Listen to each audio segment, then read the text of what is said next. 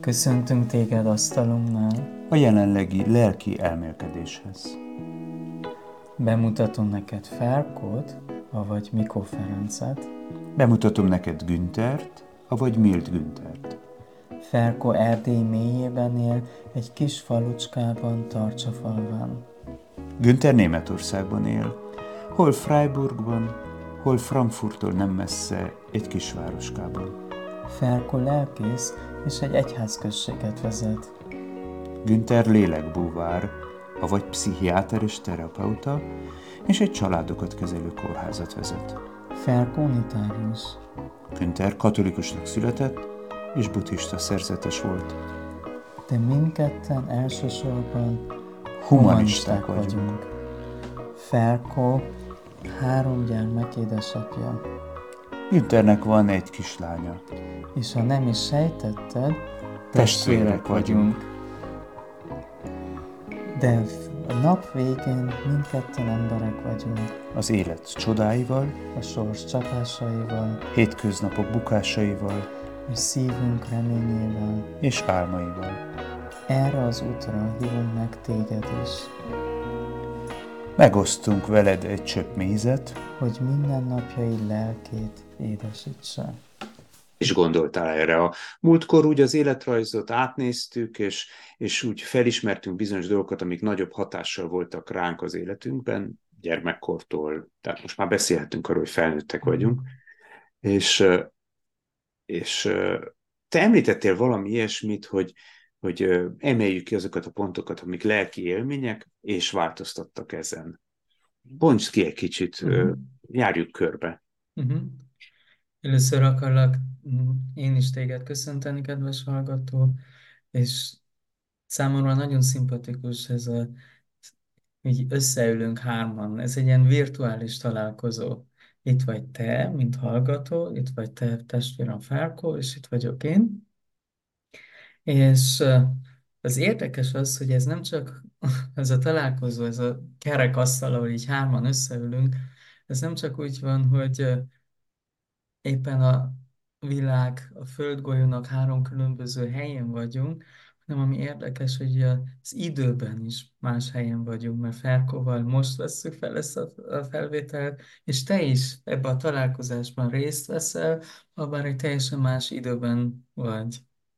És lehet, hogy egyesek egy pár nappal ez a beszélgetés után itt vagy jelen, mint egyéni személy, lehet, hogy jön valaki más ehhez az asztalhoz tíz év múlva, vagy ki tudja mikor, és tetszik nekem valami ebben, hogy, hogy egy találkozás a jelenben van, és amikor meghallgatod, és itt ülsz az asztalnál, neked egy jelen élményed van, és miközben mi veled beszélünk, akkor is, mikor lehet, hogy mi már régóta öregek vagyunk, vagy ki tudja, mi van velünk. Igen, vagy mi is már más dimenziókban vagyunk. Nos,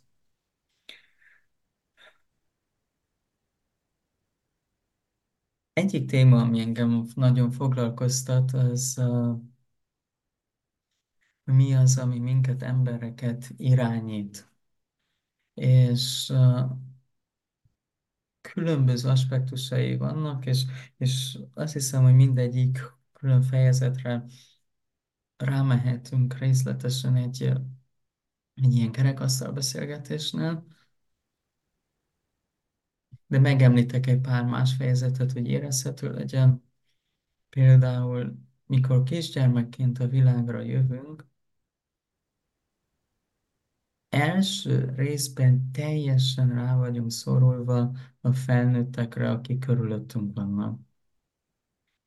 Ha egy kicsi babát elhagynak az erdőben, akkor ez a babának egy egyből egy életfenyegető veszély. És a kicsi baba nagyon arra áll rá, és a kisgyermek, hogy nézze, hogy valaki, aki, akiben többé-kevésbé megbízhat, az sokszor többé, aztán jönnek különböző élmények hozzá, hogy valaki ott van. És sajnos, és ez is egy teljesen más fejezet, van, van egy ilyen nevelési szokás, ami régebb, sokkal gyakori volt, a mai szülők ezt már nagyon tartózkodóan alkalmazzák, de azért még mindig egy jelenség. De bennünk, a, mi nemzedékünkben és az eredetünkben levő nemzedékben nagyon benne van ilyen mondatok. Ha ez és ez és így van, akkor nem szeretlek, akkor itt hagylak, elviszlek az árvaházba, odaadlak a Akkoriban úgy mondták, odaadlak a cigányoknak, ezt, ezt most már ilyesmit nem mondanak szerintem, de valamilyen ilyen, ilyen olyan, olyan szerű fenyegetés volt, ami egyből a gyermek idegrendszerének egy, egy nagy fenyegetést jelent. Legyen az a játszétőről hazamenni, és nem tudom mi.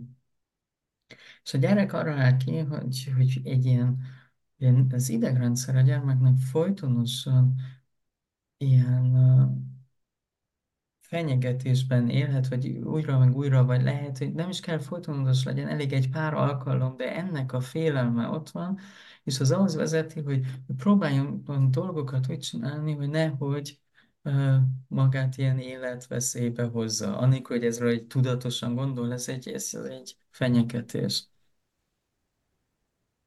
Ez és más dolgok ahhoz jutnak hozzá, hogy van egy csomó ember, aki arra alakítja életét, és azok az antennák alakultak ki, hogy nagyon gyorsan érezze, hogy a környezetében mi történik, különösen a fontos emberek a környezetében, hogy érzik magukat, jól vannak-e, nincsenek jól, és egyből annak élményében próbál ahhoz alkalmazkodni. És ez egy életforma, és sok emberrel találkoztam, és egyféleképpen nekem is van, vannak ebből, megvan a torta részem, hogy nézni, hogy mi van másokkal körülöttünk, és nem egy ilyen szeretetteljes bevonása a másoknak, hanem sokkal inkább egy ilyen egzisztenciális félelemből kialakult életvitel másokhoz alkalmazkodva. Anélkül, hogy ez annyira tudatosul bennünk ez az, ezek a témák, hanem úgy hozzászoktunk, hogy alkalmazkodunk, és valahogy a mag, saját belső világunkkal teljesen párhuzamosan élünk. Én, hogyha ezeket a szavakat leszeretném fordítani Uh-huh. a én jelenlegi környezetem nyelvére, értem alatta ez a rurális kisközösség, faluközösség, kisvárosi hangulat, szoros családi kötelékek, akkor, akkor úgy mondanánk a legkönnyebben, hogy a falu szája. Tehát mit mond a falu szája, mit mond a környezet, hogy viszonyul a szülő, de ez egy teljesen, tehát ez egy ismeretlen, ez behelyettesíthető bárkivel, tanár, barát, nagybácsi, pap, akárkivel, valóban nagyon jól érezhető, elindult ez ellen ilyen tüntetőleg egy, egy ellenkezés, hogy már pedig engem nem érdekel, mit mond a faluszája, de uh-huh. ahogy te is emlegetted, tudatalattiban nagyon-nagyon erősen működik, és motivál, vagy éppen elborzaszt és megijeszt, hogy, hogy mit is mondanak mások. És, és lehet, hogy nem is gondoljuk végig, és, és nem látjuk azokat az arcokat, akik mondanak, de belehelyezzük, és rémképeket alakítunk ki magunkat, és olyan elvi rendszereket, viselkedési normákat, amelyek valójában nincsenek leírva. A mi fejünkbe jön létre egy recept, lehet, hogy emlegetnek ezekből bizonyosokat a szülők, vagy, vagy az a közösség, és, és amikor úgy tömegbe vagyunk, akkor elhallatszanak és már, már pedig így nem illik viselkedni, meg ilyen beszólások. Már pedig egy lány így ne viselkedjen, egy fiatalember így már ne öltözzön. De ezek ugye a végtelenségig tudnak ö, ö, növekedni. Erre gondoltál, nem? Ez egy másik aspektus, de, de ez a nagy kategória. Amiről én beszéltem, az egy ilyen egzisztenciális félelem. A faluszája az is egy másik ilyen nagy eszköz, ami irányíthat minket. A faluszájának a fő aspektus az a szégyen. És a szégyenről szeretném egyszer csak egy részt a szégyenre fordítsunk, mert egy nagyon-nagyon-nagyon fontos téma, és nagyon sok fájdalommal kapcsolatos, hogy nevelések, amelyek szégyenen keresztül történnek. Na, de És ezt majd akkor bontjuk ki. Most igen, kicsit magyarázd jobban, hogy ez az egzisztenciális, ez a létezés, ez a kapcsolódási ö, ö, érzések és befolyás, ezt hogy is gondolod pontosabban, mert olyan elméletekben mondod, de mondj egy konkrét példát. igen. Talán arra vezetném vissza, hogy mindegyikünknek ez van egy nagyon-nagyon mély kívánsága, hogy, hogy elfogadjanak, és hogy valahová hozzátartozzunk, egy, egy hozzátartozási élményünk legyen. És uh, Én ezt az elfogadást a saját nyelvemen, a saját kialakított és ö, kiérlelt világomban szeretetnek érzem. Tehát én szinte egyenlőségjelet vonok a, a, az elfogadás. Ez, ez számomra egy reveláció, hogy, hogy ezt így mondjam, mert a régi szóhasználatomban, illetve ahogy mondjuk az összes prédikációban megjelenik, a szeretetet egészen másképp definiálják, sokkal inkább a feláldozás, önfeláldozás, odaadok mindent, és én nekem megnyílt ez az oldala, és sokkal élhetőbb, és sokkal közelebb van, és ha megérzem, sokkal jobban érzem magam. Ebben a fajta szeretetben, az elfogadás uh-huh. szeretetben. Igen, lehet kezdjük ezzel, hogy ö, ö, bárhogy is gondoltuk, hogy miről beszélünk, meg, megnyílt most érzem egy, egy téma, amit uh, miért kifejtenék, és, és szeretném, hogy kicsit belelépjünk, Én lelassítunk. nekem ö, olyan Igen. c- csodálatos ez az elfogadás dolog, hogy amikor megszületik a kicsi, az első hónapjaiban, éveiben, alapvetően a szülők, és ezt szeretem a legjobban, és ezt úgy érződik, rezeg a, a levegőben is, amikor oda járunk, és babalátogatóba megyünk, és elmegyünk megnézni ezt a csodát.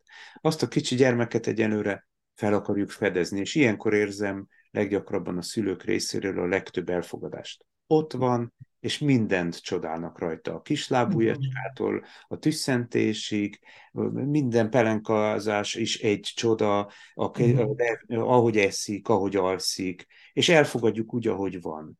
Sose jut eszünkbe, hogy bárcsak bokáig érő haja lenne a babának, vagy úgy jó, ahogy van. Csak később, amikor ez a csoda ott van, akkor jutnak eszünkbe, hogy bárcsak ne sírna annyit, éjszakos tudnék egyet aludni. De az Igen. első hónapokban, és szerintem ez nagyon vitális, a, a, a, a legtöbb családban ezt meg lehet élni, ezt a fajta szeretetet gyakoroljuk a csecsemővel kapcsolatban. Valójában ez kéne egy életen át, csak ott már jön más társadalom és stb. Mhm. Igen, és, és ez, ez egy jó, jó kezdőpont, hogy ott, egy, hogy mikor gyermekként, a kisbabaként a világra jövünk, abból indulunk ki, hogy egy, egy olyan kapcsolat van, mint a méhünkben, amikor anyunk méhében voltunk, hogy szervezet küld jeleket, hogy erre és arra van szüksége, és az anyai szervezet azt érzi, és van különböző kommunikáció, és megkapja a gyermek ezeket a dolgokat, amire szüksége van. És mindenféle szó, minden értelmében jövünk kék szeműen erre a világra, és gondoljuk, hogy továbbra is ez így lesz, hogy így mindent megkapunk, amire szükségünk van. És az anyukák, és az, az apák természetesen ezt próbálják megadni. És uh, egyszer csak történik valami, amire te is utaltál, hogy az egyéniség is kezd megmutatkozni, és akkor kezdenek a dolgok összeakadni. Az első mutat, első iránytűi az egyéniségnek, az a sírás. Végül is akárhányszor sírunk, és sírtunk, mint kisbaba, van bennünk valami, amire éppen szükségünk van, és éppen úgy, hogy, hogy szükségünk lenne épp, épp úgy nem kaptuk meg. És Hmm, ezt úgy érted, hogy minden sírás egy hiány?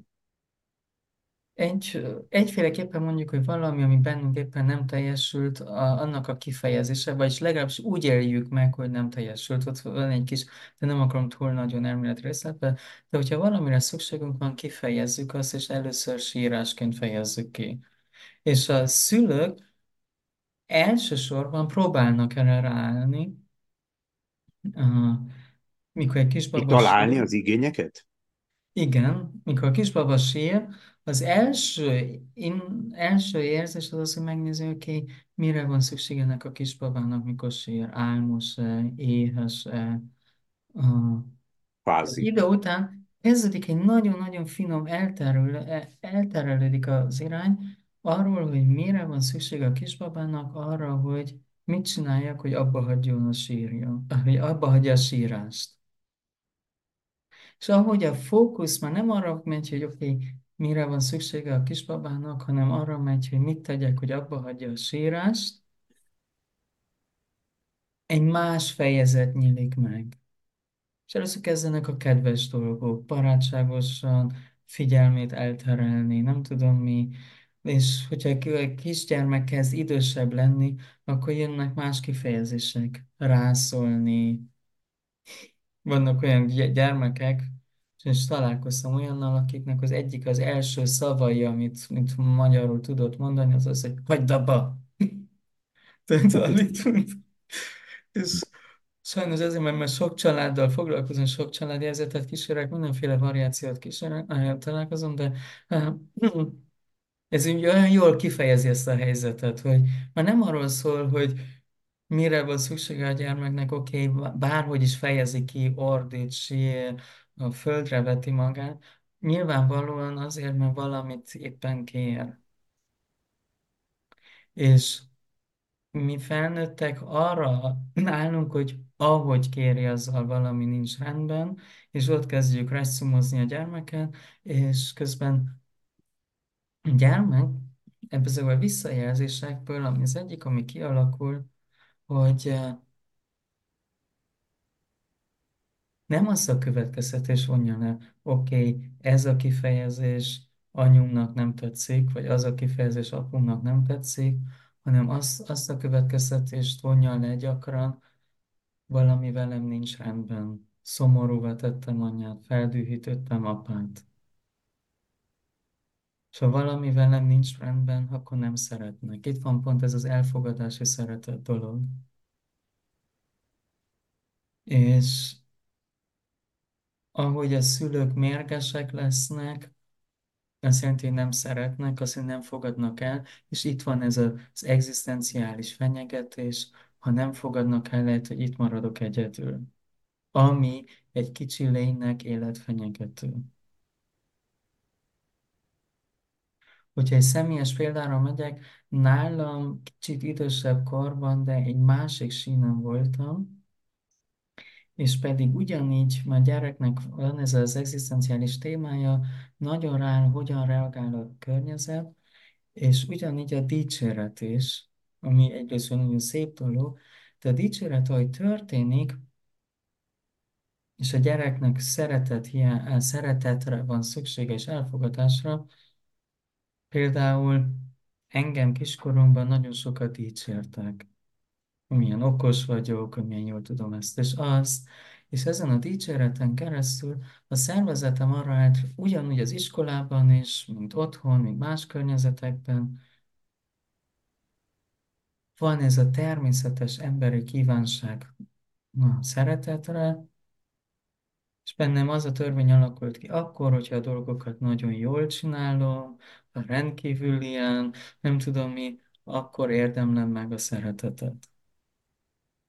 Ez persze nem volt egy ilyen leírott törvényként, de így valahogy így összeállt a kapcsolatokból.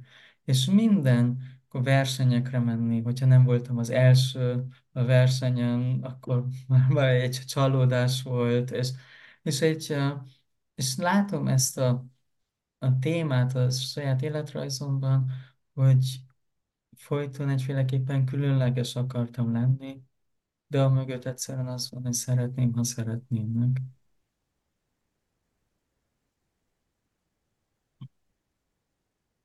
Az egyik dolog, ami a benned, kedves hallgató, felmerül, hogy mit jelent azok a ne dicsérjük? Nem, nem, nem azt jelenti. Mást jelent, hogy együtt örvendünk egy személlyel, vagy más jelent, hogy mint autoritás személy eldöntjük, hogy igen, ez volt a jó dolog, és ezt jól tetted, és ügyes vagy, és um, nem tudom, hogy érződik a különbségfákat. Én így, Én érzem, és én nagyon sokat gondolkozom ezen, a veled való beszélgetések és a, a, a, a, az utóbbi éveknek a, az olvasmánya alapján én próbáltam ezt szétszálazni, és ezt rengeteget foglalkozom ezzel a saját gyermekeim ügyében.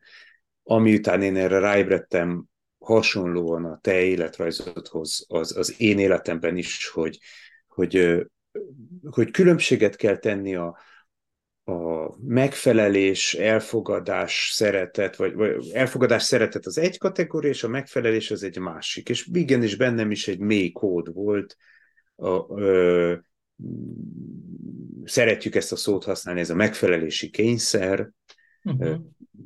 Akár a legtökéletesebb, ez nekem kimondatlanul is, én úgy látom, hogy a, a, a felnövekedésemben és később az életemben és a munkámban ez több szinten előjött. Nem tudnám pontosan kimutatni, hogy honnan és melyik ponttól, valószínűleg nem is lényeges az, hogy kimutatni, hogy honnan indult, inkább az, hogy felismerni, hogy ez jelen van, és kezelni és elfogadni visszamenőleg azt, hogy akiket én fel tudok ismerni, hogy általuk jött be az életembe ez, azoknak ez, ezt elengedni, ezt a neheztelést. Ez is egy fontos dolog. De utána, amikor ezeket felismerem, azután a saját gyermekeim esetében ezt nem gyakorolni. És ezért ö, ö, nem kis kihívás, hogy, hogy amikor öröm van, akkor hogy dicsérni, amikor verseny van, vagy jó eredmény van, hogy dicsérni, a jegynek hogy örülni, hogy nem örülni, Uh-huh. hogy kifejezni ezt, és fordítva, ezt te most mivel a pozitív irányultságot és a tökéletesség felé való szívást mutattad be, van a másik oldal, az elmarasztalás, a büntetés, a stb. Vagy egyszerűen valljuk be, a felnőtteknek van dühe, és ahogy te mondtad, néha a gyermek az, akire kijönti, és akkor ezt idejébe felismerni és szétválasztani. Nekem egy olyan ö, ö, időm van most, amikor, amikor szinte két naponta előjön az, hogy valamilyen beszélgetésben utána meg kell álljak, és akkor elmagyarázni, hogy én éppen azt a gyermekemet, akivel beszél, én téged nagyon szeretlek, sosem foglak elküldeni, és mind, bármit teszel az életben, én nagyon szeretlek, ettől függetlenül most nem tetszik, hogy, hogy a ceruzádat ide hegyezted az asztal sarkára, és leesett a fele a szőnyegnek. Vagy lehet ebből nagyobb is, amikor bent ülnek három napig, mert betegek, és már szedik szét a házat, mert annyi energiájuk van, és ötötször rájut szólok, hogy feldől a karácsonyfa. Utána meg kell állnom, amikor látom, hogy túl nagyon szívre veszik, én szeretlek, én értem, hogy benned sok az energia, ettől függetlenül kérlek, hogy valahogy másképp vezesd le, most éppen nem tudok veled ezt tenni, nem tudunk kimenni. Én, én nevesítem ezeket, és próbálom, ettől Mhm. függetlenül az egyik kicsi gyermekem nagyon érzékeny, és így is szívre veszi dolgokat. Igen. Igen. És ezzel uh, megneveztél pár dolgot. Az egyik, hogy az élet misztériuma, hogy bárhogy is csináljuk, nincsen egy örökzöld recept valamire, és ez igényel egyféle nyitott, kió- kiózanító alázatot a végtelennel szemben.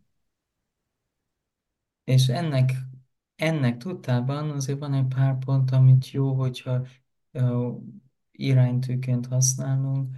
Az egyik, hogy a cselekedetről beszélni, és ne a személyről. Például mondjuk ezt a ceruzás helyzetet. Ne azt mondani, milyen rossz gyermek vagy. Ez egy klasszikus a személyről beszélni. És a másik a cselekedet.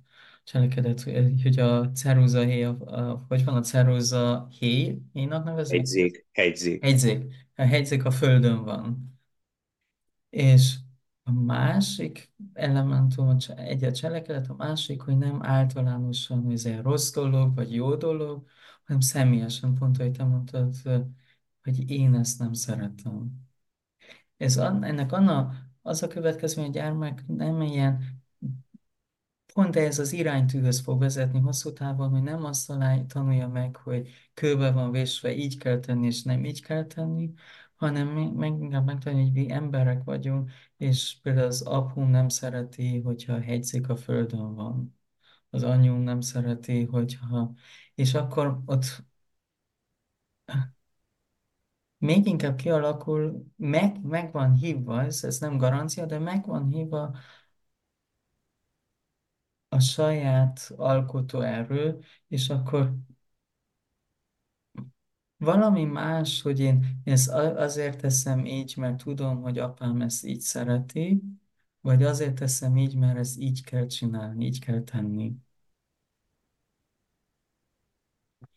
És ez egy szál, amire csak meg akartam említeni. De a másik szál, ami nagyon fontos szál, és, és érzem, hogy engem mélyebben megérint, a dimenziók, amelyekben mozgunk, és ebből az egzisztenciális félelemből, amit említettem, az egyik dolog, ami kijön, ez a megfelelési vágy. És az különböző formákban egy nagyon mély kívánság, hogy hozzátartozunk, és egy megfelelési vágy. És mindannyiunk átmegy ezen a szinten a megfelelési vágyon. Az én megfelelési vágyom az az volt, hogy mindent rendkívül, rendkívül végezni, azt, amit csinálok a legjobban és a legkülönlegesebben, és ez egy megfelelési vágy volt. Más emberben lehet olyan, hogy csak nehogy feltűnő legyen, ne zavarja a másikat, ne mondjon valamit, ami hülyeség. Ez a híres hallgatni arany dolog, amikor gyerekeket arra tanítják az iskolában, hogy hogy visszatartsák a véleményeket, és hogyha hallgattál volna, okosabb lettél volna, meg mindezek, a, az, amelyek arra tanítanak minket, hogy, hogy nem merjünk tévedni.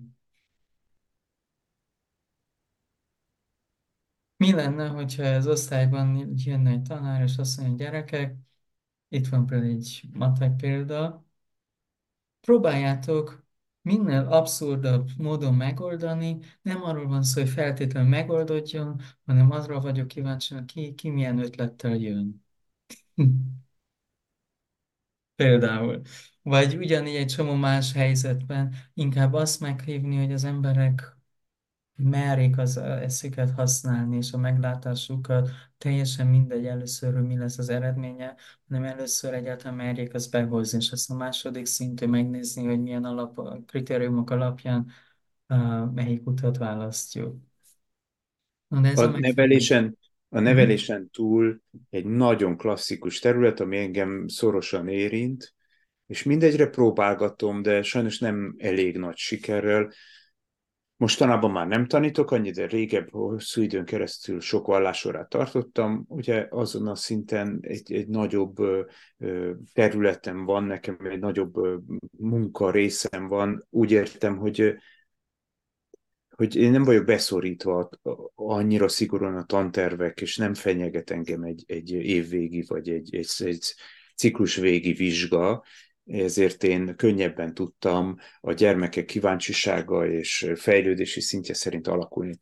Ahová én akarok jutni, hogy gyakran nyitottan próbáltam a kérdéseket vallással és hittel kapcsolatban feldolgozni, és mindig arra biztattam őket, hogy mondják el az egyéni véleményüket. Ez ugye az első két-három-négy évben nagyon könnyen megy, mert addig még a gyermekek mm. őszinték a József Attiláson, abban az időben még őszinte voltam.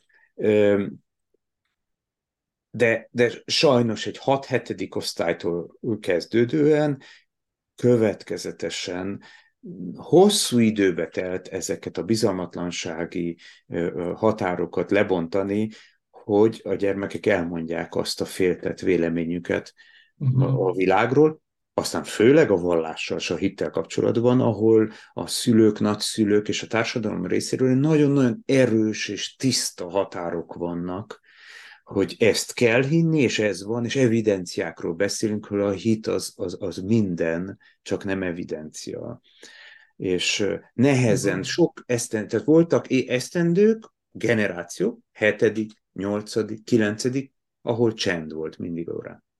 És akkor úgy tizediktől, amikor már pimaszabb kamaszok, és elterik egy pár óra, akkor jött be az, hogy ki tudott alakulni beszélgetés, ahol lássuk, mit tudunk kitalálni, me, me, mekkora szarvat tudunk elképzelni az Istennek, mekkora, ö, ö, tehát a, a leglehetetlenebb párbeszédeket, mert, mert ha egy kicsit távolról és az érintetlentől kezdjük, akkor már felmernek tenni kérdéseket saját magukkal kapcsolatban.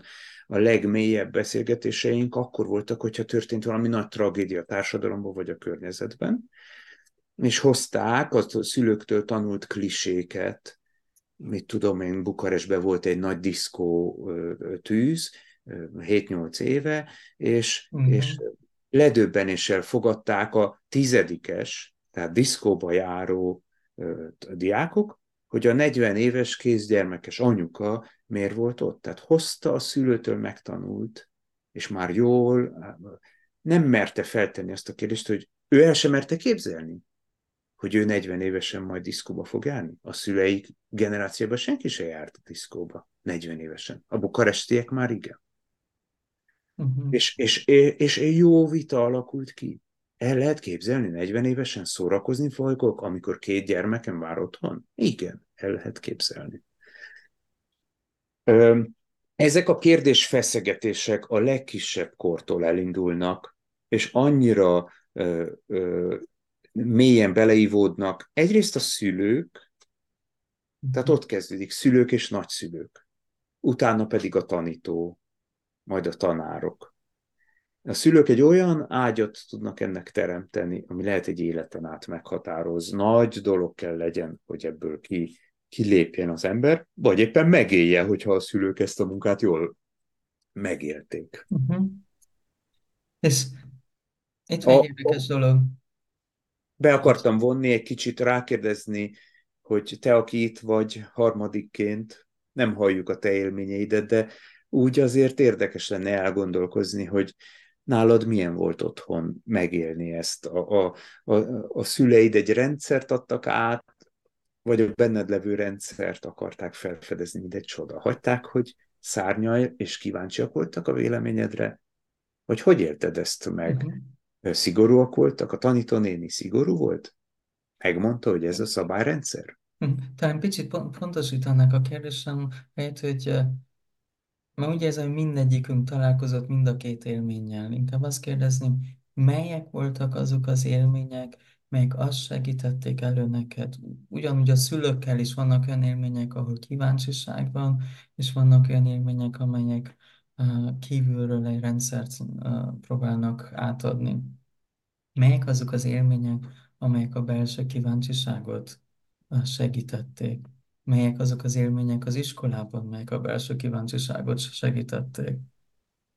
És hogyha visszatérek ez a szálhoz, a megfelelési vágyal, tehát ez egy nagyon nagy mozgatóerő, és nagyon sokan egyik, ellen, egyik jellemző a megfelelési vágynak, hogy sokat görcölünk vele. És ez vonatkozik közösségre is, és vonatkozik kapcsolatra is. Ott a megfelelési vágy mögött gyakran az van a félelem, hogy elhagynak és egyedül maradok. A kapcsolatban? Igen. És folyamatosan lehet egy, egy ilyen mozgató erő, hogy a félelem, hogy elhagynak, és egyféle görcölés, aminek az eredménye egy elidegenedés magunktól. Vagyis másnak mutatom magam, mint aki vagyok, másképp élek és viselkedek, érzek, Igen. mint aki én igazán őszintén vagyok. Hogy nehogy elhagyjanak. Persze ez nem, nem, nem ilyen egy az egyben alakul ki, de valahol gyakran ez egy mozgató erő. Ja, ha az ember a megfelelő kérdéseket teszi fel, akkor néha rezonálhat ez, ez a helyzet velünk, hogy, hogy valóban azt miért is tette az ember. Én ennek okaként néha nem csak ez a rendszer átvételt, hanem én gyakran hallottam az olosmányaim szintjén, és önmagamban teljes egészében felismertem az önismeret hiányt. És itt most nem csak arról van szó, hogy önismereti teszteket oldani, uh-huh. meg ilyen jellegű felmérésen részt venni, hanem az előző gondolathoz kapcsolódva egy kicsit kipróbálni a határokat, egy kicsit me- megedződni, hogy, hogy elmenni odáig, amit, ami, ami veszélyes terület, és kipróbálni, hogy ez jó-e nekem, és ez nem jó-e nekem.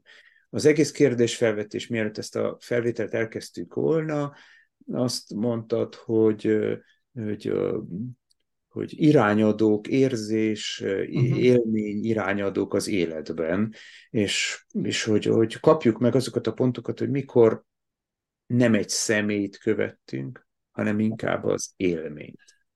Uh-huh. És, és az első reakcióm az volt, hogy nyilván hozzád hasonlóan, mert hát sok esetben ugyanabban a légtérben nevelkedtünk, bennem is nagyon sokszor jött ez a megfelelési, nagyon jól csinálni. Nekem ehhez még hozzáadódott az édesapám felőli nagy, hát akkor súly és teher és elvárási rendszer is hozzájött, még, még talán nagyobb, mint nálad, és, és akkor, akkor egyszerűen én azt agyaltam ki, hogy akkor szeretnek, ha, ha, ha én ezeket az, a rendszereket jól megtanulom és követem, és, és egy egész mhm. életpályát tudtam ebből kialakítani, és hosszú évtizedeken keresztül azt szerint éltem, ahogy a családom közelebbi szinten, és a társadalom is jónak látja, és sehol se volt az, ami én vagyok, vagy nem is mertem kipróbálni.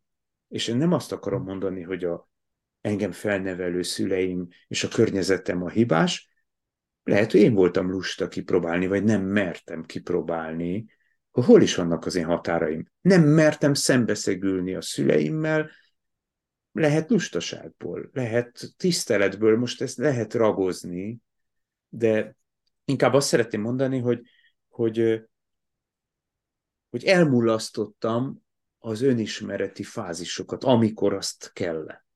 Például kamaszkorban. Ott a határokat kibulizni, kidühöngeni magamat, hanem egy, egy nagyon szófogadó gyermekként, de úgy általában elmondhatjuk a, a, a testvéreinkről és önmagunkról, hogy, hogy azért megelégedéssel tekintettek ránk a szüleink, mert ezeket jól követtük. És ez, ez később nagy visszaütője volt. Már, már annyira elkalandoztam ezekbe az élményekben, nem tudom, hogy honnan kezdtem, de valahol ott indult el, hogy, hogy az önismeret hiány. Uh-huh. Melyek azok az igazi belső igények? És erre hallgatni. És uh-huh. azért is félünk egy kapcsolatban, hogy, hogy kezdünk megfelelni, és egyre jobban belemegyünk ebbe a játszmába, mert nem tudjuk, hogy melyek a mi képességeink, határaink, értékeink, hogyha valami nem jó, akkor kilépjünk és bízzunk önmagunkban és a, a mhm. világ mindenségben, hogy ha véletlenül egyedül is maradnánk, akkor is van élet, lehet új kapcsolat, lehet új lehetőség. Uh-huh. Igen. Igen, ez, ez az egyik sarköve, és ez, ez, ez az, amit most kezdtél mondani, ami alatt ott a belső tájékozódás is értek, mint kifejezni ezt a pontját a megfelelési vágynak, hogy van egy érdekes tükörképe a megfelelési vágynak, akit sokan megfelelési vágyból jön az elidegenődés, és az elidegenődések ellen az egyik dolog, amit felfedezünk, az a, a bocsánat, itt most keresem a magyar kifejezés, lázadás. Sokan azt gondolják, na, a lázadók, azok a most nagy egyéni alakok, de érdekes módon a lázadás az pont ebben az rendszerben egy az egy benne van, az is megfelelési vágy, az is a megfelelési vágynak a, a rendszerét követi, csak az ellentétes képpen. Mutatok egy, Vagyis, hogy lesz abból igen, megfelelő? próbálok egy nagyon konkrét példát mondani. Lehet, hogy mondjuk egy kamasz fiú vagyok, és rendetlenségben élek, és lehet, hogy ki kezdem eljutni a következtetésre, hogy valamit szeretnék a szobámban rendet teremteni. És mondjuk bejön egy apa személy, és azt mondja, micsoda rendetlenség van itt, szedd össze a dolgokat. És akkor jön a lázadó, nem. és akkor nem szedi össze az, amit a lázadás kedvéért, de tulajdonképpen már nincs összhangban saját magával, a természetes vágya az volt, hogy rendezzen, hanem most a lázadás kedvéért nem rendez. És ezt mondom, hogy a lázadási gesztusok sokszor azok is ugyanúgy elidegenítenek magunkat magunktól, mint a megfelelési vágy. De egy fontos állomás, mert a később, tehát a megfelelési vágyból jön az elidegenedés, valahogy jön a lázadás, és később jön ez a kíváncsiság, amiről te, mint önismeret említettél. Azt hiszem, hogy ebben a részben hagyhatjuk először a megfelelési vágynál, és a következő részben beszéljünk az út további állomásairól, mert ott kezd aztán nagyon érdekes lenni. Én nagyon szomorú vagyok olyan szempontból, hogy ez a megfelelés és elfogadás, még magyar nyelvben is közel állnak ezek a szavak, valójában egymást kioltják, és ellentétesek. És olyan szomorúan látom, amikor én kifejezem, kimondom, körbejárom ezt a kérdést. Például most beszélek saját magamról a gyermekeimmel, és mégis felébred benne a megfelelési vágy, hogy kitalálja, hogy mi tetszene nekem, és azt szerint cselekszik, holott én érzem, hogy ő valójában valami nagyon mást tenne, és, és nehezen tudom kigöbözni. Mondok egy konkrét példát, szeretjük. Hozzunk ide sok konkrét példát, mert úgy lehet megérteni. A kislányom ö, ö, egy, egy, egy érdekes fejlődési korakamasz stádiumban van, nagyon szeret lassan, bíbelődően festeni és színezni. És tényleg gyönyörű alkotásai is születtek, és most kezdte el ezt, és szeret, és örvendünk, hogy a rajztanárnő támogatja. Ettől függetlenül, ha megkérdezik, hogy melyik a kedvenc tantárgya, akkor azt mondja, hogy a matematika és még véletlenül sem mondja azt, hogy a, a, a rajz vagy a művészet, holott a matematikában most kezdenek sikerei lenni, és kezdi érteni, de messze nem érdekli annyira. Tehát, hogyha leül szórakozni, akkor nem egy matek feladványt fog megoldani, és ö, ö, ö, de, de három matematika tanárnő nagymamája volt és mindenki lapátolja belé, hogy ezen az oldalon fejlődjön, és ő óhatatlanul ezt mondja, de még nekem is. Uh-huh. Igen. Igen, ez annyira ismerős. A, a kicsi fiam, akik ők túl korán, túl korán megtanult olvasni, és tulajdonképpen folyékonyan olvas, folyamatosan leül olvasni. Ilyen könyv, olyan tudományos könyv, amikor a két nagyobbnak éppen az iskolai olvasási feladataik vannak, és akkor mondom én is, hogy na, te is olvass egy kicsit, azt mondja, én nem szeretek olvasni. Uh-huh. Egy, egy olyan tökéletes lázadás, holott szórakozásból is leül olvasni, és nem titkolva. De... És mind a kettően jól mutatja, hogy a, hogy a lázadás is ez nincsen összhangban azzal, ami tényleg belülről számunkra az iránytű, és a megfelelés sem. De így, ahogy mesélted az, a helyzetet a kislányoddal, megint feljött bennem, hogy én is olyan finom antennákat alakítottam ki az élet során, mi az, amit a velem szemből, szembe levő személy hallani szeretne. És sok évenbe került. Különösen, a, mert voltak olyan dolgok, ahol nagyon az egyéni utamat jártam, és kicsit a lázadásból is, és sok kíváncsiság és szenvedélyből is, de különösen ember közötti és személyes ember közötti dolgokban jó évig benne voltam ebben, hogy mit szeretne másik hallani. És összetévesztjük azzal, hogy azt gondolják a gyermekek, de felnőttek is, és, és hogy ha én megfelelek, akkor fognak szeretni. És ezt olyan könnyen összemossuk ezt a, a, a két fogalmat, hogy utána, és szó szerint én bennem ezt a dühöt megértem, és sok esztendőn keresztül, és nem értettem. Nagyon nagy csapás kellett jön az életemben, hogy én tulajdonképpen ezeknek a vélt elvárásoknak nagyon jól megfeleltem. Uh-huh. Néha a kimondott elvárásoknak is, vagy túl teljesítettem, és mégsem jött el az elfogadásnak az érzése. Uh-huh. Sokszor, amikor ezeket az elfárási igényeket közösség, vagy valami, én úgy éreztem, hogy emelik, és én annak is megfeleltem, és úgy se jön el egy állandó nem elégedetlenség, egy, egy kiteljesedés nélküli érzés, hogy én mindig futok, futok, futok, megfelelek, és nem jön el a valójában szeretett vágyra a válasz. Uh-huh. Nem tudom, hogy érted-e, amit mondok, érthető. Nagyon jól értem, és uh, arra gondolok, hogy uh, tartanék itt egy szünetet, és uh, következő részben folytassuk tovább, mert ez egy olyan fontos téma, hogy szeretném, hogy mélyebben belelépjünk, és maradjunk ebben a színben, hogy megfelelési vágy, ezt mindannyian örököltük, és megkérlek téged is, kedves hallgató, gondolkozz el kíváncsisággal, hogy hogyan alakult a te életedben a megfelelési vágy, és mi az, ami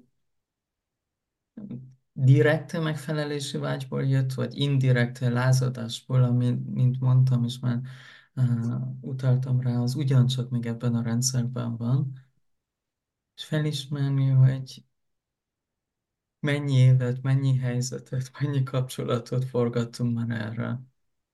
És a következő részben beszélhetünk a következő lépésről, ami a következő dimenzió, ami megfelelési vágy után jön. Köszönöm. Köszönöm szépen, hogy itt voltál velünk. Én mindig hiszek abban, hogy elgondolkoztatnak ezek a műsorok, és akkor úgy egy, egy csendesebb pillanatban a felismerések segítenek abban, hogy szeretetteljesen tudjunk cselekedni a következő pillanatokban. Én személy szerint ezeket mindig kis lépésekkel kezdtem, és próbálgatva, kísérletezve, és hosszú hetek, hónapok kellenek eltel, kell eltelnie addig, amíg az ember magabiztosan már szinte minden lépését e szerint cselekszi, vagy nehogy Isten, ha téved, felismeri, és igyekszik korrigálni. Segítsük egymást abban, hogy hogy beszéljünk sok konkrétumról. Én nagyon hajlamos vagyok arra, hogy a saját gondolataimban a konkrétumok fölött egy kicsit elméletekben és a rébuszokban beszélek. Mhm. most azt szerettem volna kifejezni, hogy, hogy az ember felismeri ezeket a helyzeteket, és, és akkor nem meri elhinni, hogy vajon ez az, vagy nem az. Ezt én így kéne higgyem, vagy nem úgy. És de belejön az ember, megerősödik, tulajdonképpen látványosan tudunk változni, és olyan csodálatos élményeink tudnak lenni ebből. Köszönjük, hogy velünk voltál. Hallgass minket a továbbiakban is. Minden jót, és szívvel teli találkozásokat. Sok szeretetet kívánok. Örvendünk, hogy vendégünk voltál. Meggyőződésünk, hogy ezek az elmélkedések sok ember hétköznapját édesítik. Kérlek, segíts tervünket azáltal, hogy megosztod, lájkolod, hozzászólsz és feliratkozol. Hangunk így könnyebben ér el másokat is. Kíváncsiak vagyunk véleményedre és kérdéseidre. Írj nekünk e-mailt. Küldj hangfelvételt vagy egyszerűen csak szólj hozzá. Találkozásaidat élje teljes szívvel. Ferenc és Günther.